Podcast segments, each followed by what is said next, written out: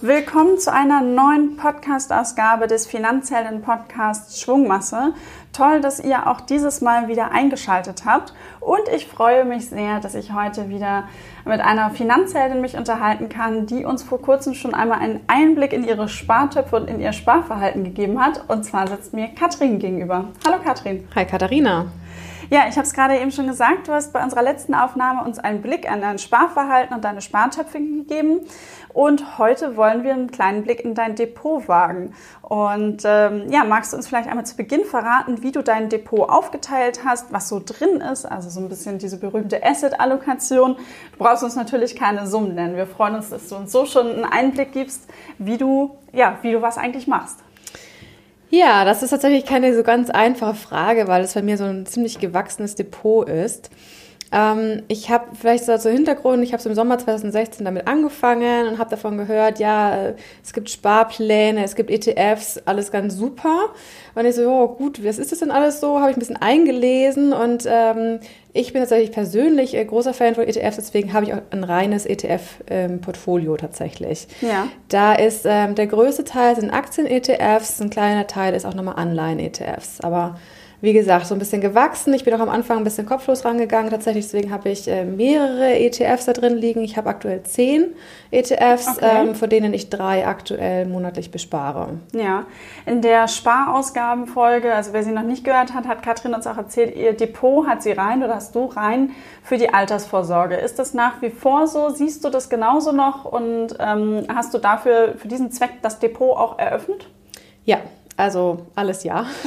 Alles ja. Alles ja. Also es ist immer für mich immer noch großes Ziel, Altersvorsorge einfach. Deswegen, ich habe ein äh, sehr breit gestreutes Portfolio, ähm, wo ich einfach sage, ich glaube daran, dass ich da so ganz gut richtig liege.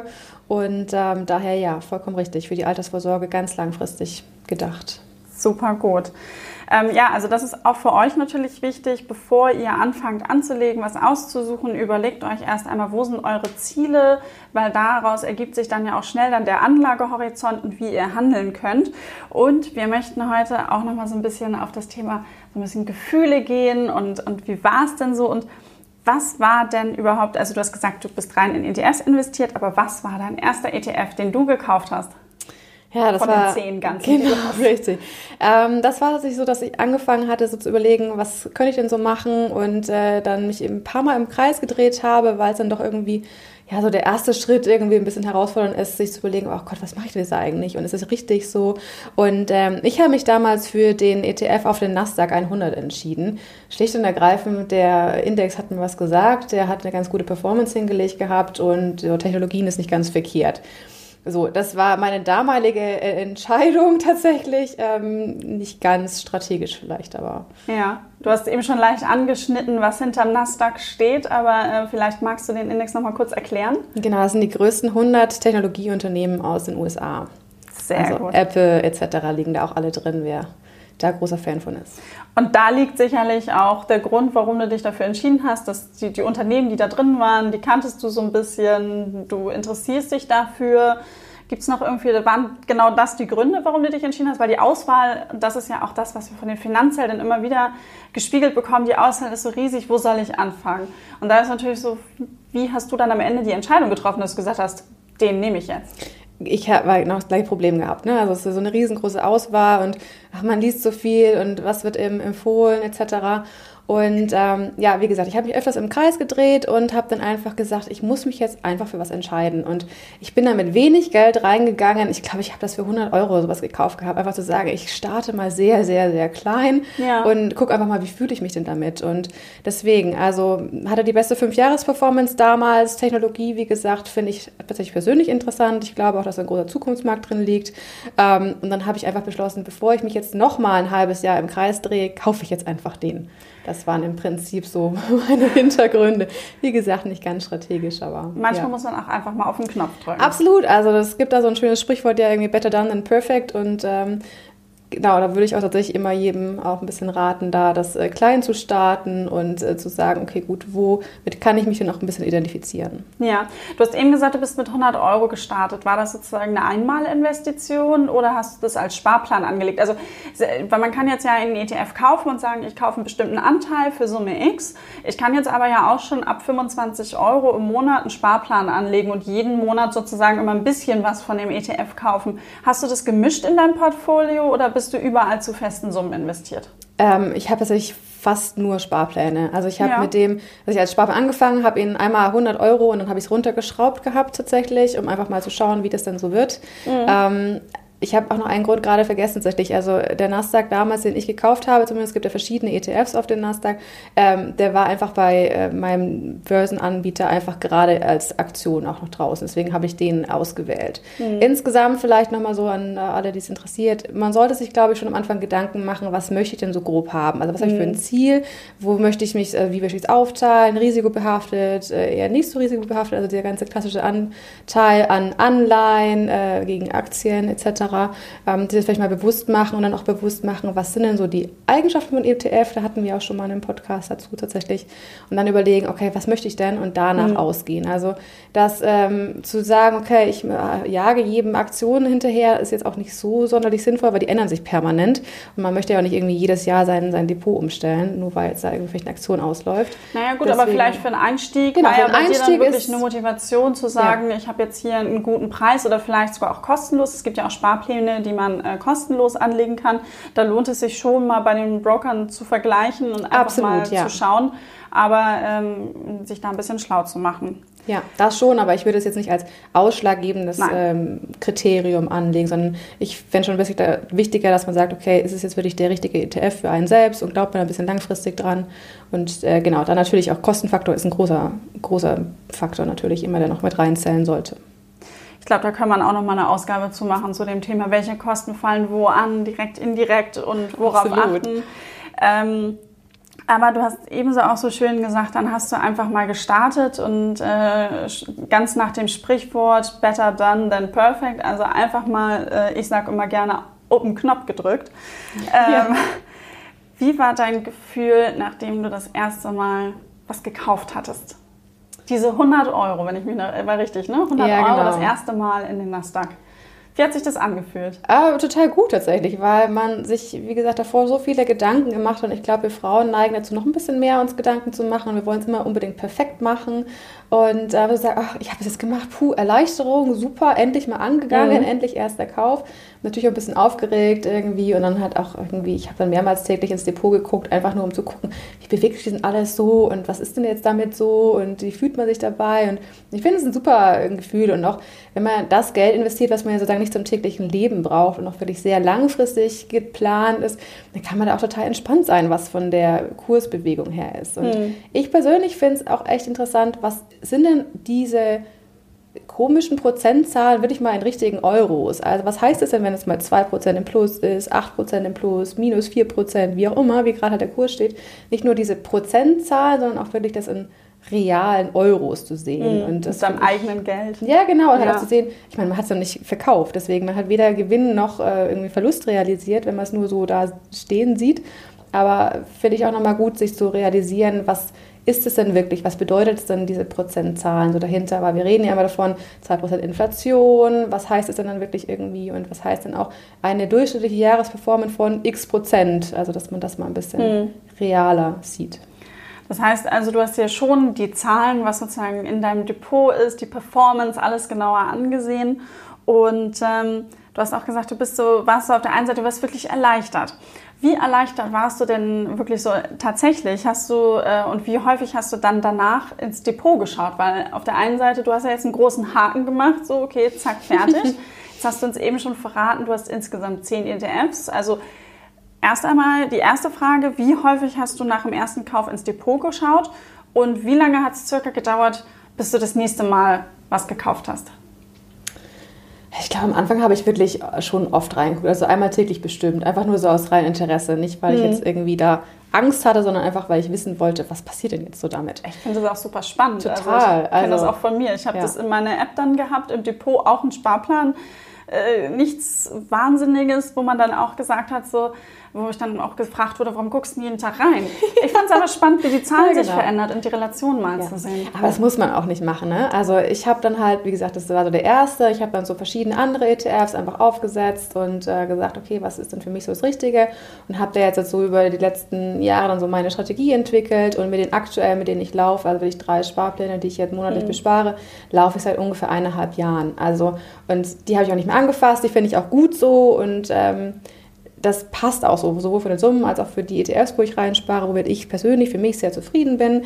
Und ich gucke jetzt aktuell so ins Depot, immer wenn ich mich ins Konto einlogge. Aber da mhm. ich das sowieso immer über die App mache und das ist ein Fingerabdruck irgendwie und dann habe ich es sowieso auf einen Blick, wie steht gerade mein Depot und wie steht mein Girokonto und mhm. ja, halt unregelmäßig. Aber ich finde es immer noch sehr interessant reinzuschauen und zu gucken, was passiert denn überhaupt so ja. und auch so in, in Relation, wenn man immer sagt, okay, die Nachrichtenlage, was ist denn da so aktiv und wie wirkt sich das noch auf mein Depot aus? Hat es überhaupt Auswirkungen? Oftmals nämlich überhaupt gar nicht.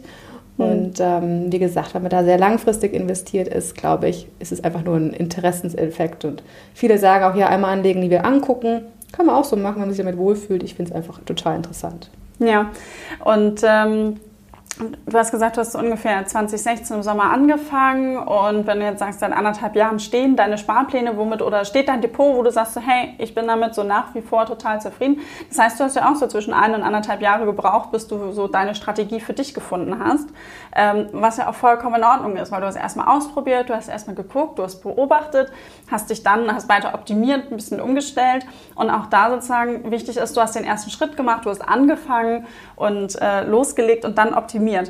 Wie lange hat denn aber auch grundsätzlich so der, ganz, der ganzheitliche Entscheidungsprozess gedauert? Also von diesem Moment, ich möchte in ein Wertpapier investieren, also in deinem Fall irgendwie, äh, vielleicht auch noch gar nicht, dass du dich schon mal auf dem E T F festgelegt hast, sondern wirklich so von diesem Moment, ich möchte etwas investieren, bis zu diesem Punkt, bis du dann äh, gekauft hast. War das ein langer Prozess? War das ein kurzer Prozess? War für dich das gleich klar, was du tust?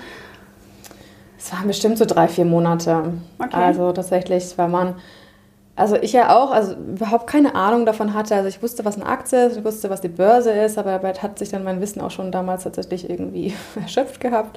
Und sich da ein bisschen reinzulesen. Ich habe viele Finanzblogs gelesen. Ich habe mich auf ja, verschiedensten Finanztipp zum Beispiel, kann ich sehr empfehlen. Die haben tolle Seiten auch nochmal und das ist wirklich sehr ja, neutral aufbereitet, was ich total gut finde. Und sich da ein bisschen eingelesen, zu überlegen, okay, was will ich denn überhaupt? Und okay, E T F finde ich echt nicht schlecht, habe ich verstanden, was es ist. Und dann dieser Entscheidungsprozess, welchen von den vielen, die es da draußen gibt, entscheide ich mich dann wirklich? Das hat schon länger gedauert. Und wenn man dann auch irgendwie nochmal überlegt, oh, wie heißen die denn jetzt überhaupt? Und warum gibt es denn jetzt halt zum Beispiel ein M S C I World E T F von acht, zehn verschiedenen Anbietern irgendwie, ne? Und was ist der Unterschied et cetera. Genau. Und bis man da so ein bisschen durchgestiegen ist, ähm, ja, hat schon ein bisschen gedauert tatsächlich. Und dann hat man auch nicht Lust, irgendwie sich jeden Tag drei Stunden damit zu beschäftigen, sondern es ist dann so ein so bisschen... So ein fix gehen. Ja, genau. Es ist ein bisschen ein längerer Prozess gewesen. Deswegen habe ich halt gesagt, okay, gut, ich kaufe jetzt einfach irgendwas, bevor ich mich da ein bisschen noch länger beschäftige mit dem Thema. Und das ist auch, wie gesagt, das, was ich jedem raten würde. Einfach zu sagen, ich habe eine grobe Idee und wirklich, was heißt das Produkt überhaupt? Also Produkt verstanden zu haben, das ist auf jeden Fall total wichtig. Und dann zu überlegen, wie möchte ich irgendwie weitergehen ähm, und dann sich nicht zu verkünsteln, zu sagen, ich fange jetzt an mit kleinem Geld, wirklichem Geld, äh, keine Ahnung, Steuerrückzahlung steht ja jetzt wieder an, zu sagen, hey, ich bekomme da vielleicht, weiß nicht, zweihundertfünfzig Euro raus, die kann ich mal investieren oder ich mache wirklich so, vielleicht stehen jetzt auch irgendwie Gehaltsrunden an, fünfzig Euro bekomme ich mehr im Gehalt im Monat, also ich hoffe nicht mehr, aber ähm, das fließt dann irgendwie natürlich dann in, direkt in Sparpläne weg, hm. dass man was sagt, man fängt klein an, startet aber einfach und ähm, dann kann man sich auch ein bisschen damit auch überhaupt wissen, wie fühlt man sich denn dabei, ist es jetzt wirklich hm. das Richtige für einen, es gibt ja viele, die auch sagen, oh Gott, das ist ja so schlimm, ich habe dann irgendwie Albträume davon, dann sollte man es vielleicht nicht machen. Aber also die meisten, die ich kenne, die sich dann damit angefangen haben, finden es total interessant und sagen, ach, endlich habe ich mal damit angefangen. Und hm. ist ja gar nicht so schwer. Und ja, dann baut es sich halt so ein bisschen auf. Ne? Man äh, bekommt mehr Wissen, man weiß, was ist einem selber wichtig. Und ja, dann kann man sich irgendwann dafür entscheiden, okay, mit denen bleibe ich jetzt auch wirklich dabei. Hm. Du hast eben einen sehr guten Punkt gesagt. An dem Punkt war ich nämlich auch. Ich habe mich dann für einen E T F entschieden gehabt und habe gesagt, toll, ich, ähm, mein Entscheidungsprozess, ich bin einen Riesenschritt. Und dann bin ich äh, auf die Seite von meinem Broker gegangen und habe gesagt, hier, das Produkt sozusagen möchte ich kaufen über Suchmaske, zack. Und dann kamen nicht acht, sondern sechs unterschiedliche von den Produkten. Und dann habe ich gedacht, so, ich habe mich doch eigentlich entschieden für ein Produkt. Warum gibt es denn jetzt noch sechs unterschiedliche? Wow. Also ähm, habe ich auch eine Seite genutzt, die du eben genannt hast, finanztipp punkt de, und habe dann mal verglichen die Performances von den Produkten. Die haben das da ganz gut ähm, äh, dargestellt und habe dann, weil ich wusste ja, ich möchte in äh, dieses Produkt, also es war ein M S C I World, investieren, äh, dann halt geschaut und habe gesagt, okay, Äh, zack, das ist der gewesen, der in den letzten Jahren am besten performt hat, und den habe ich dann genommen, weil ich war ja eigentlich in meinem Entscheidungsprozess schon ziemlich weit. Und das kann ich halt auch wirklich nur empfehlen, dass man halt sagt, wenn man dann an diesem Punkt steht und eigentlich schon eine Produktentscheidung getroffen hat und dann nochmal sozusagen mehrere Unterprodukte vorgeschlagen bekommt, dass man die dann auch nochmal halt eben vergleicht, unter die Lupe nimmt und äh, dann schaut, okay, wie sind die Performances da gewesen, oder auch dann eben nochmal auf die Gebührenstruktur guckt. Das kann natürlich da auch nochmal ein Thema sein. Absolut, und äh, da ist ja nicht nur die Performance, sondern auch irgendwie dahinter. Also was möchte man, wie gesagt, diese Art von E T F.